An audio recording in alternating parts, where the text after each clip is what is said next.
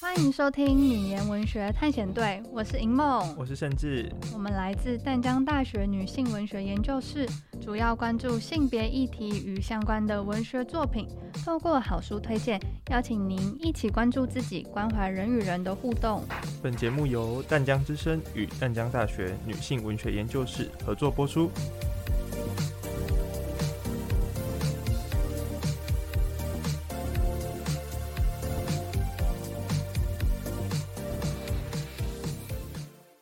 大家好，我们是女言文学探险队，我是银梦，我是盛志。这次要跟大家分享的书是《凡人女神》。咦，这是最近的新书吗？确实是新书，但内容是重新修订作者钟文英二十年前的长篇小说《女岛纪行》，再加上新的篇章《凡人女神》所编成。我记得《女岛纪行》的内容是关于主角春满离开家乡北上求学，离开原先仅有家乡的世界。在都市的繁荣与虚华之中，发现自己仍在漂泊着，被故乡的情感所牵绊，因此选择返乡，重新检视自身与母亲关联的故事。没错，而这次我们为各位挑选的篇章是在书中新收录的小说《凡人女神》，一共有三个篇章。第一个篇章是金苹果，第二个篇章是荧光，第三个篇章是倾斜，描述三名女子在爱情、欲望和婚姻的迷宫中游荡，以身体。智慧和母性为筹码，换取自己欲求的事物，却也在其中迷失。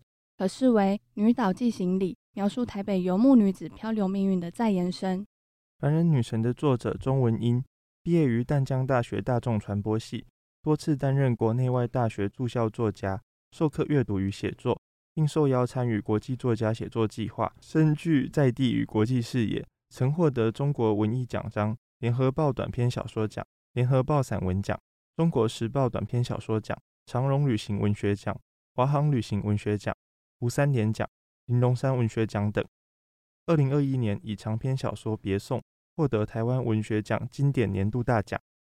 本次透过挑选《凡人女神》作为分享文本，也是想要透过文字，借助作者钟文英的视野，看见她以身为女性的身份，书写出现代女性犹如一座座孤岛的生命状态。我这次在阅读的过程中，也有注意到，在所有篇章中，每个主角跟第五集中读过的观看流星的正确方式一样，都没有名字。嗯，一样都是要让读者能够更简单的带入自身。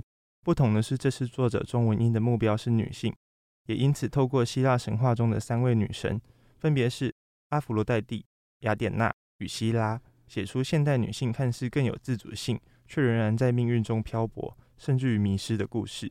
你知道为什么作者会选择用希腊神话中的三位女神作为故事背景吗？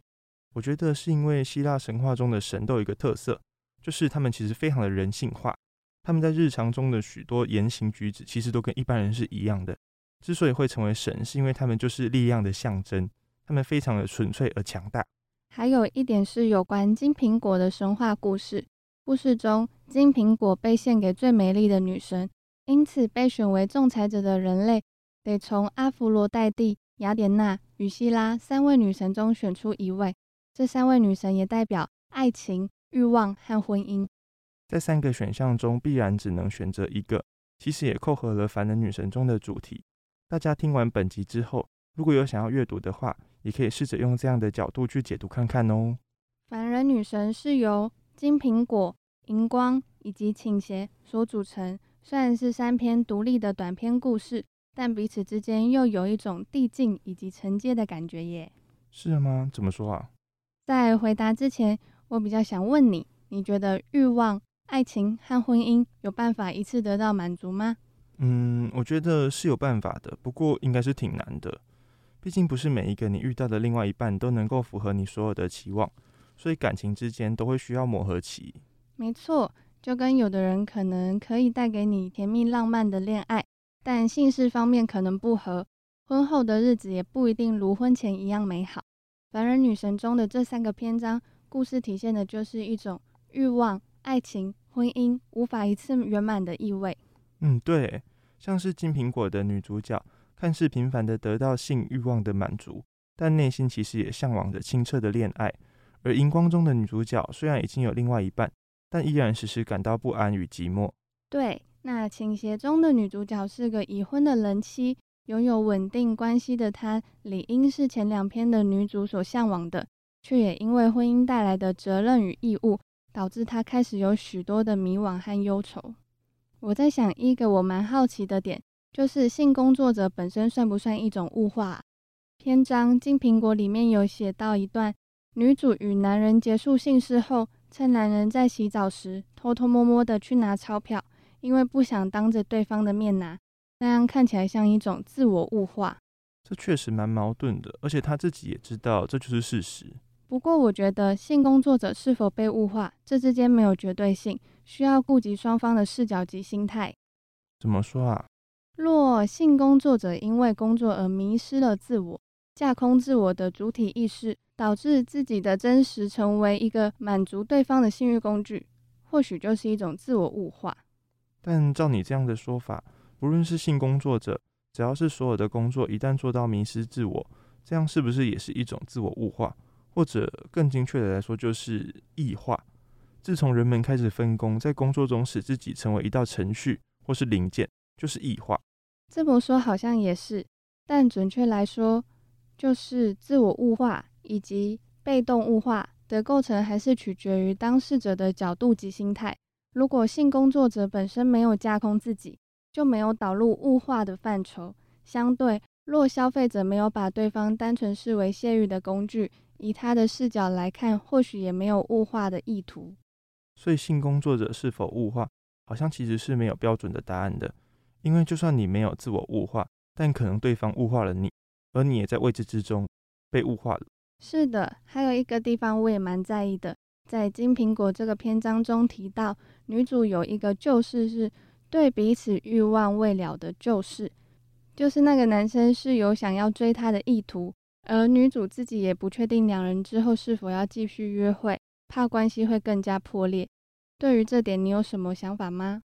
这感觉有点像现在会听到的晕船炮友，诶，虽然他们不是炮友，但有点相似。就是对发生性关系的对象产生情感。那你觉得女主为何觉得和他继续约会会导致关系破裂？我想，也许是因为本身的出发点就不同了吧。因为他们是以性作为开端，然后又重逢的。但如果产生了情愫的话，彼此的关系就会比较模糊。况且女主的工作是一个性工作者。但女主若也喜欢对方的话，也许可以为了对方放弃自己原本的身份。文本之中看起来女主并没有喜欢对方，而且里头也说明到女主其实是对爱情不信任的。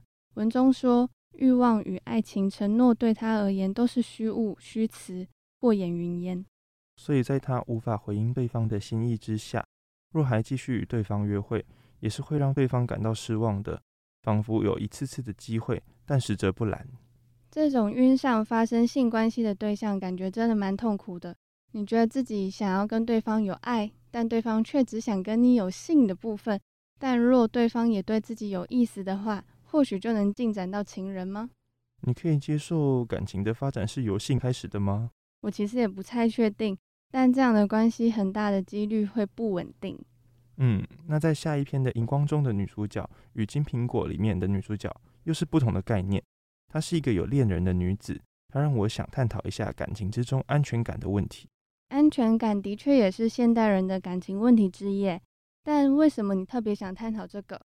因为篇章荧光中有段是当乔治要离开女主角的时候，女主角她失态地猛烈抓着他的手不放，可以看得出来，女主角在感情之中对于另一半是较为依赖的，而这份依赖感进而体现出她对于感情的不安全感。在感情之中，一定有一方会是属于比较依赖的人。而这种性质大部分也都缺乏安全感。另一种就是比较独立的人，比较需要自己个人空间的。这两类人在一起会不会产生矛盾？我觉得一定会。但其实这就是一个相互沟通与磨合的过程。当较独立的人遇上较依赖的人的时候，还是可以满足对方的安全感；而较依赖的人也能培养自身的安全感与独立性，就是看双方怎么去沟通了。曾经听过有人说，安全感是自己给自己的，你认同这句话吗？嗯，当然同意啊。但其实这并不代表说在感情中双方就能完全不顾虑到安全感这件事。好比今天是两个安全感都很足够的人在交往，但如果其中一方整天不回讯息，搞消失，他去了哪里，然后你问他，他也不说，我想这个安全感也会逐渐的淡化。但也不能因为自己的安全感，导致自己的主体性流失到一种没有他我就活不下去的地步。这样有时候自己的安全感会转化成一种控制欲以及占有欲，是会让对方感觉到相当大的压力的。同意。所以在感情之中，双方各自要建构一个自我内备的安全感，同时也要顾及属于感情双方共同的安全感，需要在两者之间取得一个平衡，我觉得才是比较健康的交往模式。嗯。那在进入下一个篇章之前，我还想跟你谈谈看忘记这件事。故事的尾声中，女主角学会了遗忘的力量。可是我一直在想，真的有所谓遗忘吗？我觉得这边说的遗忘，应该是指彻底的释怀，不会再因为过去的感情而有情绪上的波澜起伏，也不会再作茧自缚、单溺其中。但真正的忘记是不可能的。好像也是，虽然已经释怀了，但突然想起的时候。心中多少都还是有点感慨吧，一定会。但每个人感慨的质量以及时间的长短都不同，有人可能是一分钟，有人可能是一秒钟，有人可能完全不会觉得感慨。我觉得所谓过去，在客观历史推进的角度上，确实是已经过去了，但在主观的精神层面上，它是真实的存在于你生命历程的一个节点，除非失忆，否则不可能完全的忘却。无论是感情上的悲伤，在人生当中逆境也都是如此。你怎么说的这么感慨啊？是想起了谁吗？没有啦。好，那我觉得《倾斜》这个篇章是三篇故事之中最反映现实的，很真实直接的呈现了“婚姻是爱情的坟墓”这句话。其中会让我比较想讨论的是，感情状态是否会因为婚姻而有所变化？当感情结了婚，责任与义务的分量又加重，特别是若有小孩这个条件加进来，双方之间可能就不会像当初甜蜜恋爱那样轻松而且单纯了。我也觉得这个问题很值得探讨，就像是在文中有说到，他觉得婚姻很无助又很无聊，但想想之前那么狂热的恋爱，不就是为了走进婚姻？但也发现婚后的生活其实与婚前是有很大的落差的。对，就像我看家中父母。有时也很难想象他们年轻时谈恋爱的样子。我觉得同居也是一个要素。诶，常有人说距离产生美感，在谈恋爱的时候或许还没有那么多与伴侣同居的经验，而当两人结婚后势必得住在一起时，可能就会渐渐地发现对方许多生活习惯是与自己相违背的。曾经就听说有夫妻为了挤牙膏而离婚。就像篇章倾斜中的女子怀念曾经与丈夫热恋的时候，他们清新芳香的热吻。但婚后丈夫常常过于疲累，因此不刷牙，并且他罹患了牙周病。除了这个，还有小孩以及其他关于责任义务的问题因素，还有丈夫对她的日渐冷淡，也导致她对彼此之间的感情灰心。里面提到体育节目仿佛才是丈夫的妻子。纵观这些因素下来。他踏上了出轨的路途，过程之中也有许多迷惘，以及合理化自我行径的意念。嗯，但讽刺的是，她的丈夫其实比她更早就已经出轨了。没错，这让心中那份罪恶感感到解放，同时也让她彻底灰心，让自己像个妓女一般到处赴约，类似金苹果中的女主，只差在她没有收费。嗯，更懂你一开始所说的递进与承接的感觉了。在金苹果中，向往着清澈爱情，荧光满足这份向往，却又渴望稳定的关系。倾斜之中，则是已经拥有了稳定的婚姻关系，却也不顺利，又回到如金苹果中追逐欲望一般的感觉，就像是一种轮回。仔细想想，突然觉得有点恐怖。或许可以解读成这三篇故事的女性其实为同一人，只是各自描述了她三个不同的阶段。嗯，这样的观点还蛮新鲜的。但我有一个小问题，就是凡人女神是以女性视角作为书写，那有没有可能倾斜当中女子的丈夫也是因为有跟女子一样的困境而选择出轨呢？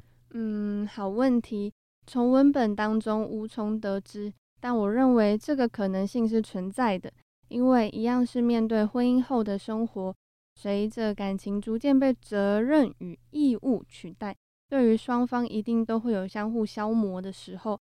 若是又缺乏对彼此的体谅，就有可能会成为出轨的原因。嗯，了解。那贯穿这三篇文章，除了你说的递进与承接、欲望与爱情，还有婚姻无法一次圆满之外，还有什么想和大家谈谈的吗？有的，在荧光之中有一个蛮有趣的观点，就是本能式道德与儒家式道德。前者是指听从内在与对方的需求，不受名分以及社会地位等因素局限。后者则指一种儒家思想所注重的仁义礼道德概念。你提出的这个观点，让我联想到另外一个我想要补充的，就是在凡人女神中，其实对于女神的神性做出了挑战。人对于神的信仰与身体上性的欲望，两者皆会有需求与一定程度的依赖。因此，当象征传统的典范被推翻，那神在这边其实也就相对的走下神坛。追求自然欲望的要求开始跳脱传统信仰的限制，也就会是像你所说的本能式道德。但我觉得其实也没有像我说的那么的公式化，感觉本能式道德其实就是跟着需求，然后找寻出自己最自然的样子。我觉得三篇故事中的女性都处于本能式道德的范畴，就是在自己与对方的空间场域之中去满足对方的需求。这个空间场域可以是金苹果中性工作者与男性，也可以是倾斜中人妻与偷情男子，他们都是其中去满足了对方的需求。若他们是儒家式道德的话，那倾斜中的女子也许就不会出轨了。但感情中所谓的道德，真的是有一定的形式吗？就是我指的是，不论是肉体出轨或是精神出轨，在客观的角度上就一定是不道德的吗？倘若偷吃而又不告诉对方，或许违反了某种层面上的道德；但若诚实以告，没有让虚假的感情持续运转，难道又是不道德的吗？就是我有时候是会在想这些问题的。哎，这个问题其实蛮深的，哎，我都没有想到这一层。但我觉得这牵涉的是价值观的不同，而价值观又没有绝对的对或是错，因此好像难以以客观的角度来看。所以每个人对这个问题好像都有自己的主观见解。嗯，那这个问题我们就先保留吧。之后如果有在其他作品中遇到，再和大家来聊聊喽。那本集节目到此结束，感谢大家的收听。喜欢我们的内容，别忘了订阅追踪，也欢迎到我们的脸书粉专淡江大学女性文学研究室，我们定期都会推出导读文集个人创作专栏。最近也在进行女性导演采访计划哟。我们是。女研文学探险队，我是银梦，我是盛志，大家再见。